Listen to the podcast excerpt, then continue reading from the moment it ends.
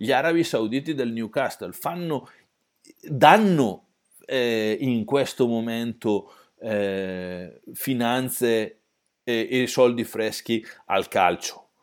Eh, il Manchester City lo ha fatto nel calcio inglese. Il calcio, per come funziona oggi, si alimenta di questi ingressi.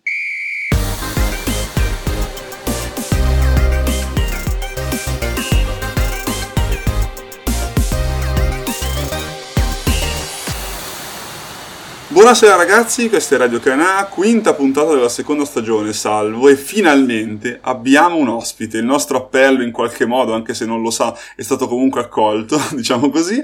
Abbiamo finalmente un ospite, quindi ciao Salvo, ben trovato. Ciao, buonasera. E ben trovato Giovanni Armanini, caporedattore di OneFootball, che abbiamo l'onore di avere i nostri microfoni. Ciao Giovanni. Ciao ragazzi, buonasera. buonasera. Oggi ti abbiamo voluto come ospite perché comunque ci capita spesso a me Salvo di avere idee comunque contrastanti in maniera del tutto bonaria, ci vogliamo molto eh. bene, però diciamo che ci succede a volte di discutere e ci manca a volte il parere magari di un esperto. Eh, ci siamo scontrati, nel senso in maniera sempre bonaria, ci tengo a precisarlo, eh, sul discorso Superlega quest'estate e anche su altri discorsi. Non ultimo quello sul fuorigioco che ci ha tenuti, diciamo, impegnati, Salvo, nelle nostre discussioni settimana scorsa. Una buona, una buona e quale mi... Esatto, e quale miglior spunto di Giovanni che comunque spesso lancia i suoi pareri in maniera anche piuttosto diretta e crea discussione sui suoi account social, per cui Giovanni, la prima cosa che ti chiediamo riguarda appunto il fuorigioco, nel senso che eh, è notizia recente della probabile, possibile, non si sa, eh, reintroduzione del concetto di luce eh, all'interno del fuorigioco. Anzitutto ti chiederei come mai ti trova d'accordo questo parere e in seconda battuta se credi veramente che possa succedere nel prossimo futuro. Ma guarda, eh, più, che, più, che, essere d'accordo col concetto di luce, sai benissimo che tutte le regole quando si scrivono poi per essere più o meno d'accordo con le regole bisogna vedere come vengono scritte e, e quali sono poi le varie situazioni e anche le eccezioni, perché ad esempio in Francia e Spagna abbiamo visto sì. un'eccezione che è abbastanza assurda, eh, ammesso e non concesso che poi l'interpretazione fosse quella letterale e quella corretta. Ma al di là di questo, no, io eh, diciamo che da tempo ho come idea che la quantità di fuorigioco che viene fischiata attualmente è secondo me eccessiva, ma non eccessiva nel numero totale, è eccessiva nella casistica, cioè questi fuorigioco millimetrici di un'unghia eh, non mi piacciono. E non mi piacciono semplicemente perché quando guardo da un punto di vista posturale il calciatore, anche il giocatore fermo che è avanti di un'incollatura sì, davvero, è roba da fotofinish, risulta essere in fuorigioco. Invece, secondo me, il concetto dovrebbe essere ribaltato, cioè oggi è fuori gioco se una sola delle parti che possono colpire il pallone si trova oltre. Secondo me si deve andare al contrario. Non è fuori gioco fino a che una sola delle parti che possono colpire il pallone è in gioco. Qual è il risultato? Che il giocatore che finisce in fuorigioco è completamente oltre, prima di tutto. Il tipo goal line technology per il gol, per intenderci. Esatto, e secondariamente hai comunque un giocatore già in proiezione offensiva. Anche perché, e questo è l'altro secondo me fatto strano, oggi come oggi non assistiamo più a squadre che fanno quel fuorigioco plateale di vent'anni fa dove tutti salivano e correvano in avanti e, e, la gente si ritrovava fuori di tre metri. Ci sono spesso dei fuorigioco eh, stanziali con difesa schierata e ferma dove tutti giochi, o, o, per, o per lo meno ferma, mm-hmm. dove non sta facendo quella grande salita di corsa che vedevamo una volta, dove tu ti ritrovi davvero in fuorigioco di nulla. Quindi mi piacerebbe che il fuorigioco rilevasse un effettivo vantaggio del calciatore che nella sua proiezione di corsa andando verso la porta avversaria si è ritrovato più avanti della difesa. Poi avrei notato dal, diciamo, dal linguaggio del corpo di Salvo quello d'accordo con te lui in questa Guarda, cosa. Che... No, sai, poi No, sai, dico, dico un'ultima co- sì, sì, certo. un'ultimissima cosa. Eh, per me poi la cosa più importante, al di là de- che lo si cambi o meno, è che venga però salvaguardata l'oggettività attuale perché comunque oggi con gli strumenti a disposizione il fuorigioco è oggettivo, è evidente che nell'arco di 2, 3, 5 anni, così come in due anni si è passati comunque al, alla rilevazione 3D attuale che lo ha reso oggettivo, io credo che nell'arco di 3-5 anni si potrà probabilmente arrivare anche alla rilevazione in tempo reale, che quindi solleverà i guardaline di un, di un compito ah, certo. e ci darà in tempo reale il fuorigioco. Quindi a quel punto, per me, ancora maggior ragione, è meglio avere meno fuorigiochi possibile è una situazione fuori gioco che dà un vantaggio effettivo del calciatore che è. Perché infatti corso. con Salvo si discuteva appunto dell'oggettività, che è quello che trova molto d'accordo me, e che in effetti nel, nel tuo caso non verrebbe ribaltato, e questo potrebbe essere interessante. Quello che in effetti rende però il discorso di Giovanni molto più rotondo, diciamo, di quelli che facevamo entrambi noi, è che forse eh, è il comportamento delle difese a dettare forse questa nuova regola, che è una cosa che non ci siamo forse posti io e te, Salvo, nelle no, nostre discussioni. più che altro, prima. nel senso, io ero completamente, anzi sono precisamente d'accordo, parola per parola con Giovanni, perché quello che dicevo io era anche il fatto che per il fuorigioco, anzi il fuorigioco attuale, praticamente snatura quello che è il gioco del calcio perché pensare di avere un vantaggio per un giocatore in attacco per un centimetro, un'unghia, un pezzo di naso che oltre è ridicolo rispetto a quello che è il gioco e, come rilevava Giovanni, rende anche le difese meno propense a puntare, a portare il giocatore effettivamente completamente oltre. oltre perché se dopodiché la valutazione deve essere fatta sul centimetro a me difensore conviene più fare quel passo indietro e rischiare piuttosto che poi sia la, la telecamera a chiamarmi il fuorigioco che non sì, essere sì, io sì. a fare quel movimento in avanti.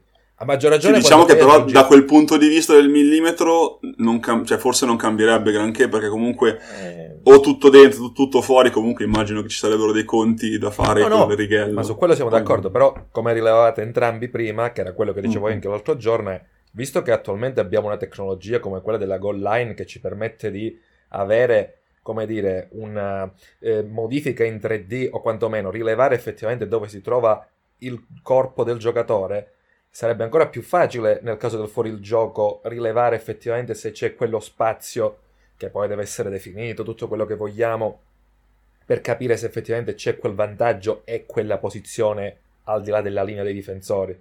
Poi sai anche cosa, eh, e qui lo dico sempre da un punto di vista filosofico, A me piacerebbe vedere dei difensori che difendono, esatto. non dei difensori sì. che, si tra- che, si, che traggono vantaggio da questo tipo di cosa. Quindi nel momento in cui i fuorigioco eh, diventerebbero eh, molto pochi, perché comunque per il tipo di gioco che si fa ora, l'attaccante ormai non è l'attaccante degli anni 80 che eh, ci cascava in fuorigioco, oggi l'attaccante ha tutta una serie di movenze, di, di, di, anche di situazioni coordinate di reparto quando giochi a due punte, gli incroci, eh, gli spostamenti laterali, eccetera, che ti permettono di evitare il fuorigioco. E quindi a maggior ragione voglio vedere dei difensori che difendono e che non traggono vantaggio da situazioni che realmente vantaggio non sono. Quindi giocatori che non, che non eh, battezzano il giocatore fuori tirando a indovinare e che poi alla fine eh, hanno ragione o meno.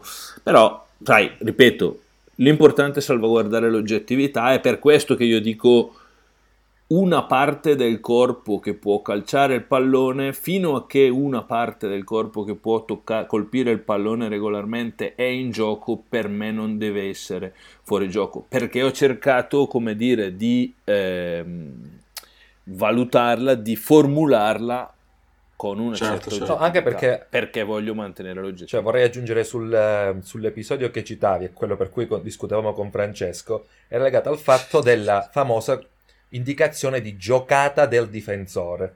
Ovvero, sì, sì, sì, questo discorso, a mio avviso, non è uniforme. Cioè, ogni terno arbitrale, magari tipo c'è questa regola generale. Sì, è complicato da valutare, sì. Esattamente, per cui in quella di Francia-Spagna hanno rilevato che il difensore tocca il pallone e quindi rimette in gioco Mbappé perché ha provato a fare un intervento.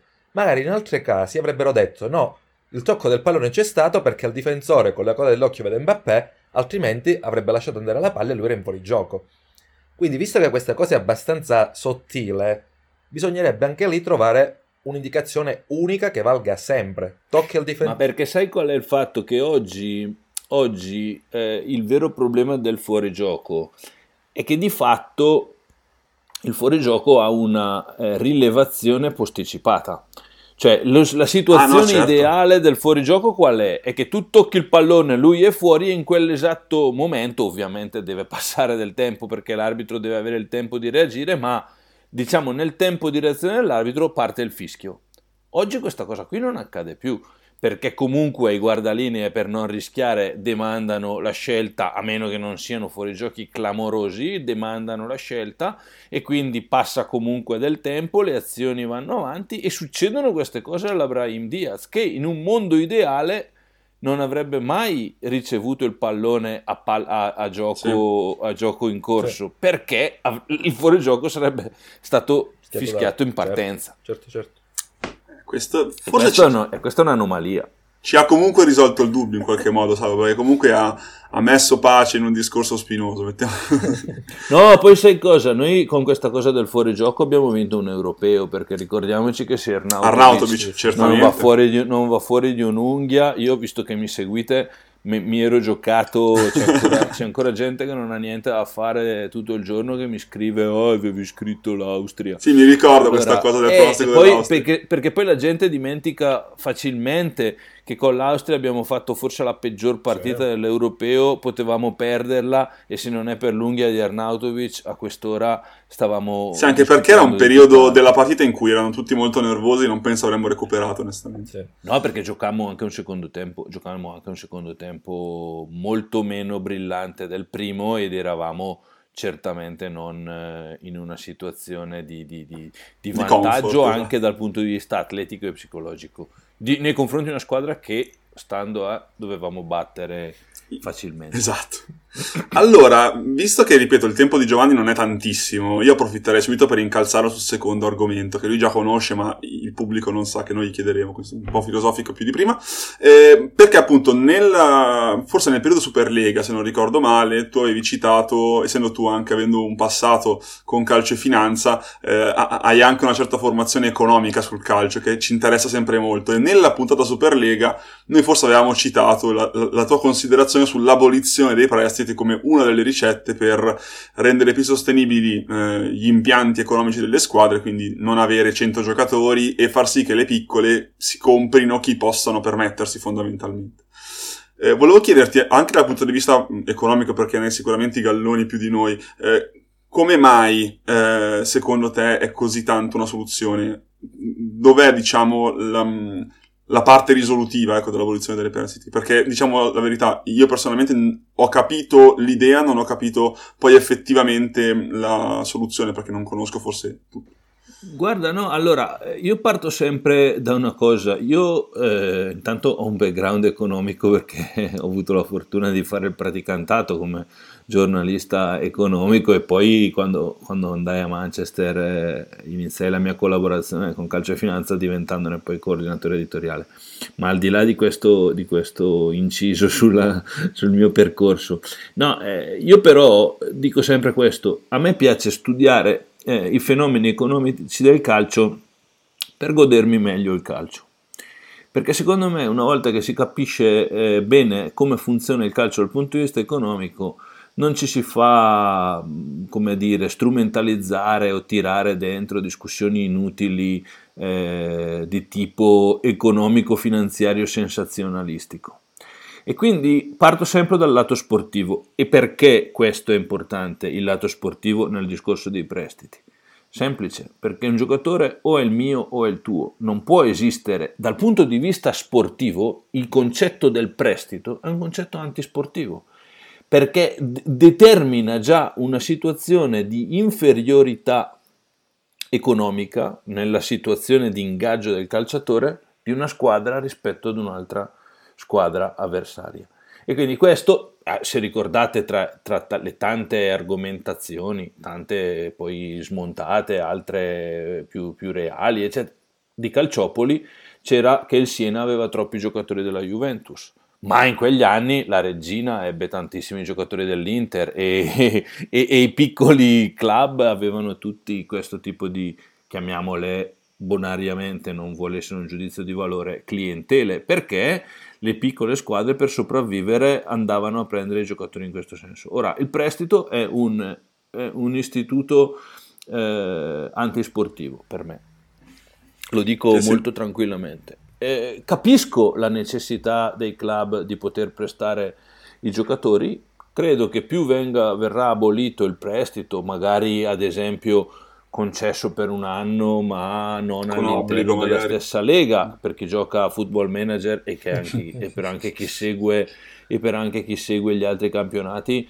ci sono campionati in cui poi i giocatori eh, non vengono schierati. E, e, questo è già evidentemente un, un elemento è un elemento di disturbo della normale competizione e competitività. Quindi il prestito è questa cosa qui, secondo me, antisportiva.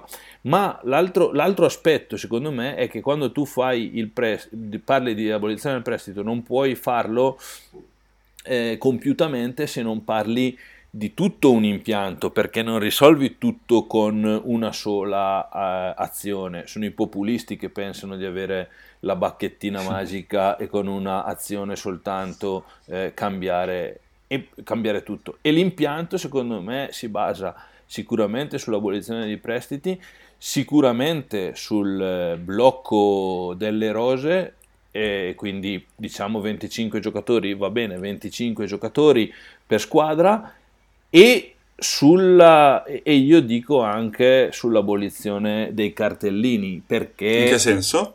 perché oggi il giocatore attività patrimoniale di una squadra porta a delle strutture clamorose eh, dal punto di vista bilancistico e anche dal punto di vista della valutazione e anche dal punto di vista della valutazione del merito e della qualità sportiva. Vi faccio un esempio. Sì. Eh, Arthur era un giocatore che ha fallito nel Barcellona eh, Pjanic era un giocatore che non aveva più un futuro alla Juventus, vengono scambiati per cifre clamorose e restano dentro una bolla di valore che non è più il loro valore attuale, infatti Pjanic viene poi dato l'anno dopo, dov'è che è andato? Al Besiktas, Besiktas no? sì. Al Besiktas e questa cosa qui succede con giocatori come Tolisso, succede con giocatori come, eh, come, tanti giocatori che vengono presi e che poi non rispettano il valore che era iniziale, che gli viene attribuito inizialmente. Ora, questa, dov'è il problema qui? Il problema è che quando il giocatore è un'attività patrimoniale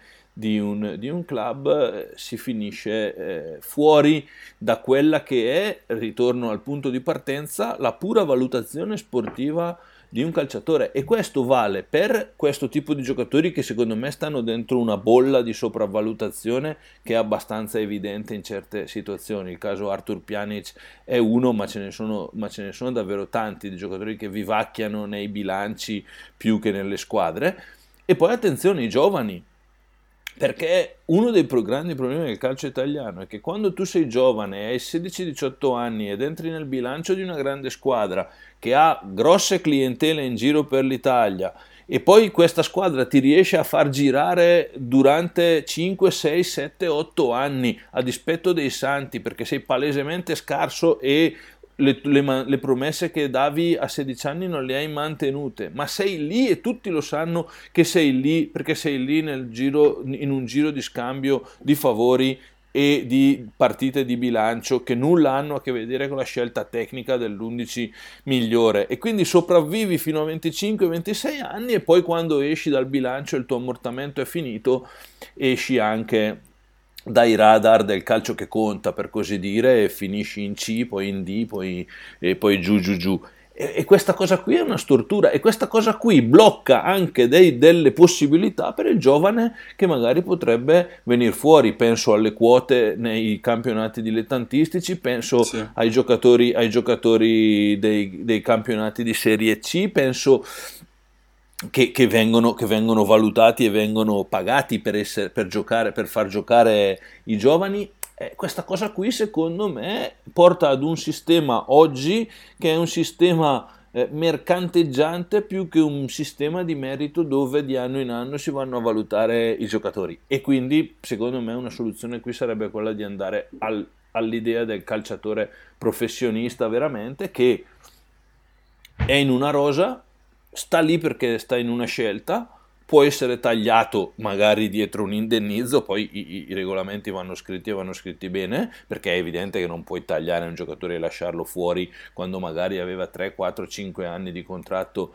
rimanente, va scritta una, una, norma fatta bene, ma va tolto il valore patrimoniale. E attenzione che sull'abolizione del valore patrimoniale io faccio il giornalista e posso sembrare un visionario o uno che gioca più a football manager che non, eh, a, a, che, che non è ancorato alla realtà, ma guardate che ci sono diversi okay. eh, dirigenti di Serie A eh, che hanno già individuato come l'ho fatto io il problema in questo istituto delle attività patrimoniali. Quindi, ripeto, prestiti, eh, rose bloccate, cartellini, ovviamente tutto va inserito in un quadro coerente perché una cosa da sola non risolve nulla. Anche perché adesso io, una cosa simile, ma non del tutto così, è una versione light, diciamo così, accade in Ligan. In Ligan, per esempio, le rose sono bloccate a 25 elementi, puoi includere eventualmente più, per, più giocatori se però sono cresciuti nel vivaio, quindi questo in qualche modo facilita l'inserimento di giovani in prima squadra e i prestiti sono bloccati all'interno della nazione, quindi la Francia mi sembra fino a 7 sì, massimo 7 prestiti all'interno della Francia. Questo forse è una versione light, ma si avvicina forse più al tuo sì, concetto. Di... È una versione light che si avvicina, io sarei per proprio una norma secca, Drastica. Eh, no, secca che dice, che dice non puoi avere nessuna disponibilità di nessun tipo sul giocatore dal 25 dal, dal 26esimo in poi. Ah, okay. Dal 26esimo in poi puoi avere la formazione, si stabilirà se under 20, 21 o 23. Mi sta benissimo questa cosa qui perché evidentemente hai bisogno di un ricambio e ci può essere. Però eh, una cosa è il giocatore under 23, poi quando il giocatore under 23 diventa un 24enne va sul mercato dei free agent e se può giocare e a mercato starà sul mercato, se può andare in prima squadra va in prima squadra, altrimenti ve, ve, apriremo il recruiting a One Football e magari una Quindi da quel punto di vista su questo tuo ragionamento potrebbe spingere ancora di più, io ti parlo della Serie A ma poi è una regola generale che ad esempio in Inghilterra e in Spagna c'erano già alla creazione delle famose seconde squadre. Ma sì, più che delle seconde squadre, io, no, io non amo molto vedere le seconde squadre nei campionati professionistici. Sono per il, il campionato riserve primavera o il eh. campionato riserve. Questo secondo me ha più, ha più, senso. Capisco che possa non avere un grandissimo valore però ha, più, ha sicuramente più senso. Beh anche perché in Italia piace, ti dico, in, qui in Germania io seguo il Victoria Berlin che, perché uh-huh. c'è, la, c'è, la, V bianca sulla maglia. Ah, come Brescia, certo. Quindi giustamente è la mia squadra di Berlino. E, no, e, e quando vado a vedere la classifica e vedo che la prima in classifica è il Borussia Dortmund che però non può è il Borussia Dortmund secondo che però non può salire in Zweite Bundesliga insomma la cosa non ripeto dal punto di vista della salvaguardia sportiva mi, da, mi, lascia sempre la mano in bocca, anche se poi sono le persone più corrette del mondo e si batteranno sempre, però mi lascia la mano in bocca. Anche perché non so com'è la situazione con le serie inferiori eh, tedesche, ma mi pare di ricordare che il girone della terza divisione sia unico, non come in Italia che sono 850. Sì, Ok, quindi in Italia c'era anche il discorso purtroppo del dover riempire degli slot lasciati vuoti da inconsistenze economiche che si moltiplica ogni, moltiplica sì, ogni sì. Però lì, però lì sono le solite soluzioni all'italiana, lì va fatta, eh, una, sì. va fatta una, riforma della piramide e, va, e, e, no, e, non vanno prese le soluzioni dell'ultima, dell'ultima ora così a caso. Però ecco, ripeto, questa cosa qui, attenzione, poi è una roba che dipende, dipende dalla, dalla, FIFA, eh, perché eh, questo tipo di, di leggi di mercato dipendono direttamente direttamente dalla FIFA, mentre così chiudiamo il discorso economico, eccetera. Io personalmente eh, sono anche convinto di una cosa, il fair play finanziario eh, secondo me non è che ha fallito, eh, ha mostrato una uh, diffic- difficoltà di narrazione e nello sport la facilità di narrazione è fondamentale. In che senso?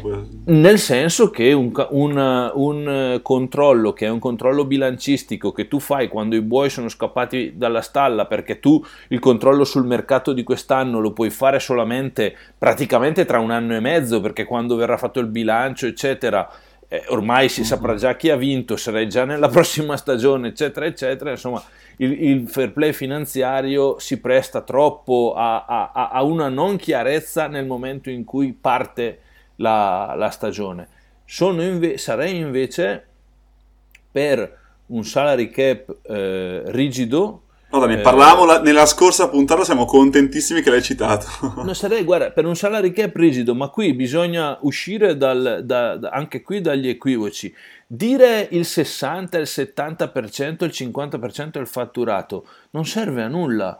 Eh, perché, perché comi- continua, perché il, il, concetto del salary cap è quello di fare eh, un, di avere delle forze uguali. Quindi tu all'inizio del campionato dici, ok, io po- io posso partecipare a questo campionato con un salary cap e poi in alcune situazioni ci sono anche i salari floor, bisogna ricordare perché c'è anche il minimo salariale. Ah, okay. Ora il minimo salariale poi è super inflazionistico perché finisci per pagare il talento più di quello che il talento vale. Ma mettiamola sul cap. Per me il cap che funziona è un valore preso dalle prime, si stabilirà se 10, 15, 20 squadre, 30 europee ok? 30 forse sono tante, si finisce molto in basso, ma diciamo 15 squadre europee e si stabilisce che queste squadre hanno 150-200 milioni spendibili che rappresentano quello che possono spendere. Ora, se una proprietà può spendere 200 milioni all'anno anche per un club che non fattura 200 milioni, io dico perché no? Mi, non, okay, non, mi interessa, okay. non, mi interessa, la difesa, è un problema loro quello di stare dentro il sistema, però si stabilisca qual è, qual è il tetto, perché l'acc- e l'accesso deve essere uguale, tu paghi 25 giocatori e li paghi 200, 150, stabiliranno loro mm-hmm. qual è la cifra esatta, ma deve essere una cifra ponderata in base al livello dei fatturati, ma dei fatturati di tutti e deve essere una cifra uguale per tutti, perché che, che senso ha avere il salary cap dove poi il Paris Saint Germain deve arrivare a 300, a quel punto lì, eh, o, e la Juventus invece deve fermarsi a 150, a quel punto lì disincentiveresti quel meccanismo di eh, sponsorizzazioni eh, che, che, ha, che, che, è finito sotto la lente di ingrandimento in questi anni e, e a cui l'UEFA non è, venuta, non è riuscita a venirne a capo perché non ha trovato il modo di punire nessuno su questa roba e, e a quel punto lì quel sistema lì salterebbe perché non avrebbe più senso andare oltre con le, con le sponsorizzazioni. Hai bisogno di metterli, li metti, punto. Io salvo, se tu non hai un'altra domanda, gliene faccio una io che Vai. chiude col botto. Vai. Non era prevista, ma Sempre sul discorso Dai, fair play finanziario, eccetera, eccetera, eh, appunto in uno dei tuoi ultimi post che ho letto con piacere, appunto dicevi che il Barcellona è stranamente la, una, forse la prima squadra che si dichiara praticamente fallita. Sì. Eh, ti porto due esempi, quindi il Barcellona verso il basso e il PSG che è stato nella lente di ingandimento dell'opinione pubblica eh, riguardo a trasferimenti che secondo molti sono un po' uno schiaffo alla povertà. Tu che cosa pensi di entrambe le realtà e ti chiedo, secondo te a questo punto tanto vale che il Barcellona e squadre del genere, mi ci metto anch'io forse con l'Inter a questo punto, dovrebbero dichiarare direttamente fallimento? No. O eh, che cosa? No, allora, no, il Barcellona, eh, intanto io l'ho detto anche provocatorio. Sì, no, immaginavo, perché, immaginavo. Perché eh. dentro nella questione Barcellona c'è tutta una giocata, una, una, questione politica tra i nuovi e i vecchi, cioè i, i, sono i, i, nuovi che accusano i vecchi. Però dicono una cosa che è una cosa vera, ma ci, ci pensavo ieri mentre passeggiavo. Eh, nel calcio, che è un, eh, e, nello sport in generale, eh, nel momento in cui tu non hai più una proprietà disponibile a ripianare eh, o comunque ad intervenire, eh, tu sei tecnicamente falli, eh, fallito perché non, non sei, puoi, puoi diventare non più solvibile, ma finché c'è uno forte dietro di te che ci mette i soldi, tu non fallisci mai, a prescindere dal, parliamo certo. proprio di fallimento, a prescindere dal, dal come si dice, eh, dal, da, da, dal, dal, fair play finanziario che non, è la questione, che non è la questione in gioco adesso. Chi ci è arrivato molto vicino è il Milan di Yong Hong Lee. Ricordiamoci che Elliott ha preso il Milan quando Yong Lee non aveva più 32 milioni da metterci e quei 32 milioni se fossero andati avanti un po' ci sarebbe stato qualcuno che li avrebbe chiesti e che avrebbe potuto eh, mettere eh, il Milan in una condizione eh, di, di, dover certo, dare dei soldi che non aveva e quindi poteva saltare. Ma, ma Elliott, questo è il discorso calcistico, eh, garantì, prese le quote e andò avanti e per fortuna che c'è che, ci, che, c'è Elliott e che ci sono i proprietari che fanno, che fanno, questo. Quindi questo è il discorso Barcellona. Il discorso Paris Saint Germain è molto semplice. Eh, innanzitutto, allora, io sono l'unico giornalista italiano che sin dal primo giorno su Paris Saint Germain e Manchester City ha sostenuto, anche perché avevo comunque eh, fonti e, e, certo. e, e, sapevo con chi stavo parlando, che eh, era veramente impossibile che in quella vicenda delle terze parti che girano sponsor alle squadre l'UEFA potesse venirne fuori. Anche perché faccio un ragionamento con voi che non ho mai fa- che, che ho fatto mai, mai pubblicamente. Okay, okay. Quindi, ma, ma, a voi sembra normale che l'UEFA, che è una federazione sportiva, possa sindacare sul, sulla provenienza dei finanziamenti che arrivano a compagnie mm. come Emirates? Eh, scusatemi, Etihad, che era una parte del, o altre compagnie, altre aziende che hanno sponsorizzato il Paris Saint Germain.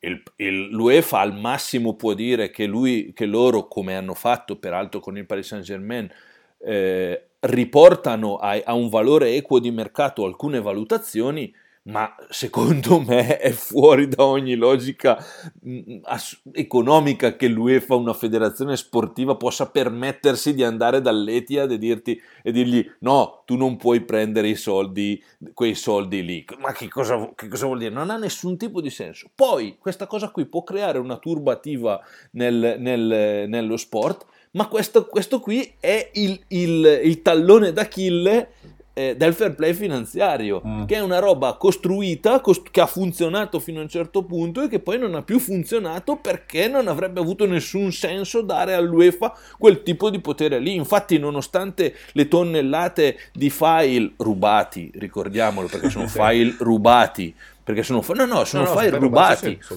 perché c'è gente che è finita in carcere per, per questa roba qua, che loro hanno utilizzato, sono file rubati dai, dai quali non sono riusciti comunque a trovare uno straccio di prova sostenibile a livello giudiziale che condannasse City e Paris Saint Germain. E guardate che non è che lui fa chiuso occhi, ha, ha, ha indagato per anni no, su questa roba e è uscita, è uscita bastonata. Però ancora non avrebbe nessun senso che l'UEFA potesse avere questo tipo di valore. Ma, ma il, il punto, ed è veramente il punto finale, è questo.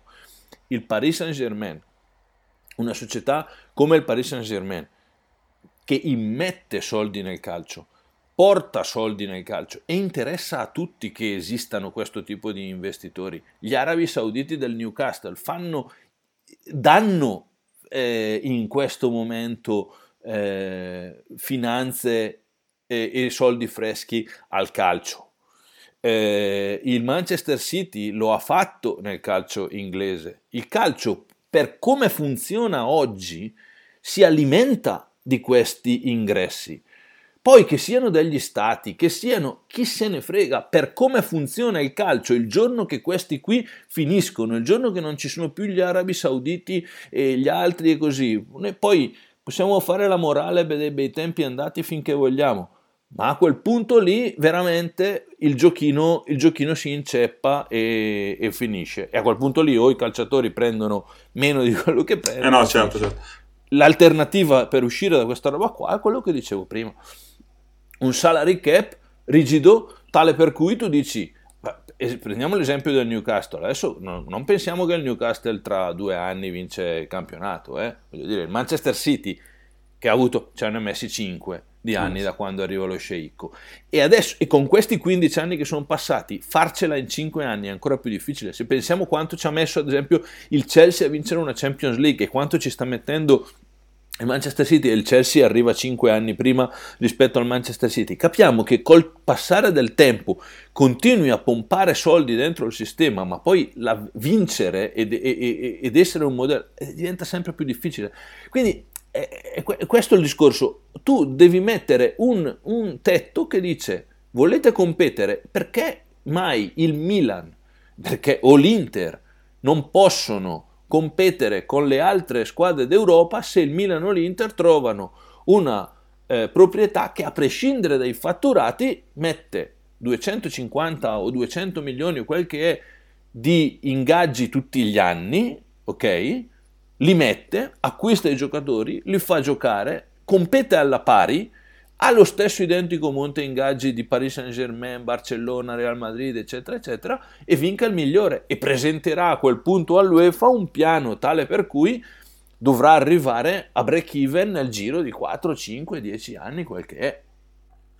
Eh, questa roba sarebbe molto interessante anche perché, ripeto, come dicevi anche tu, finché il modello è questo, più soldi metti nel sistema e più fai bene al sistema, che poi eh, forse anche il motivo per cui poi è nato l'idea Superlega, immagino. Più guadagni ho, più sì. sostengo il io ho, ho, fatto anche un, un, un piccolo video su, sul, mio, sul, mio, canale YouTube, è l'unica roba che c'è peraltro sul mio canale YouTube, dove, ho spiega- no, dove ho spiegato gli ultimi 30 anni e ho detto questo, eh, basta fare la morale a questa roba delle spese. Il calcio di oggi non è eh, un calcio perfetto, ma è il miglior calcio possibile, perché rispetto al calcio delle clientele politiche di 30 anni fa, dove non si capiva veramente perché i soldi venivano spesi e c'erano delle robe, cioè voglio dire, Ferlaino tranquillamente spiega di aver acquistato Maradona e c'è un video su YouTube dove lo spiega, imbrogliando, mettendo una, una, una, una busta finta al posto, al posto, della busta di Maradona, voglio dire, questo qua è il calcio da cui veniamo, era il calcio, era il calcio in cui il giocatore più forte del mondo poteva essere acquistato con l'imbroglio. Oggi come oggi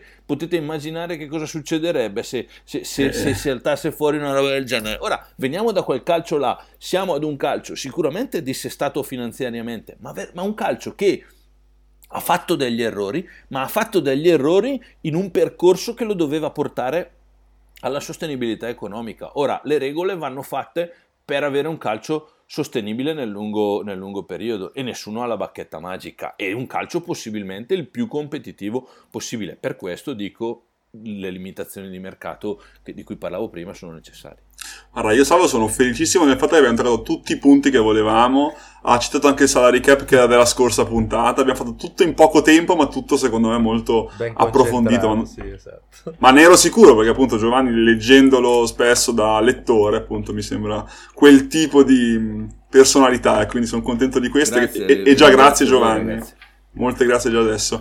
Io salvo, se tu hai un'altra domanda, falla, se no poi liberiamo Giovanni che ha poco tempo. No, libererei Giovanni poi all'inizio. Lo liberiamo, lo liberiamo. Ti, ti, sciogliamo le catene, quindi grazie Giovanni. No, no, ma è stato, è stato un piacere ragazzi, poi come vedete io quando parlo di queste cose mi scaldo e, ma no, ma, e perché, perché, no, perché, lo faccio, perché lo faccio, lo faccio con passione e davvero il, il, il, fatto di tifare poi una piccola squadra mi aiuta a, io scherzo, dico, a schifare equanimamente tutti gli altri allo stesso modo, però no, in realtà a potermi astrarre a volte dalla, dalla situazione sì. e pensare a quale davvero potre, dovrebbe essere eh, l'ottimo. Il problema è che al giorno d'oggi trovare qualcuno, eh, e lo ha detto molto bene secondo me la, la, la, il sindacato calciatori, la FIFPRO la settimana scorsa, eh, eh, trovare qualcuno che riesca davvero a elaborare una visione d'insieme eh, dentro il calcio dal punto di vista finanziario, dal punto di vista delle competizioni, eccetera,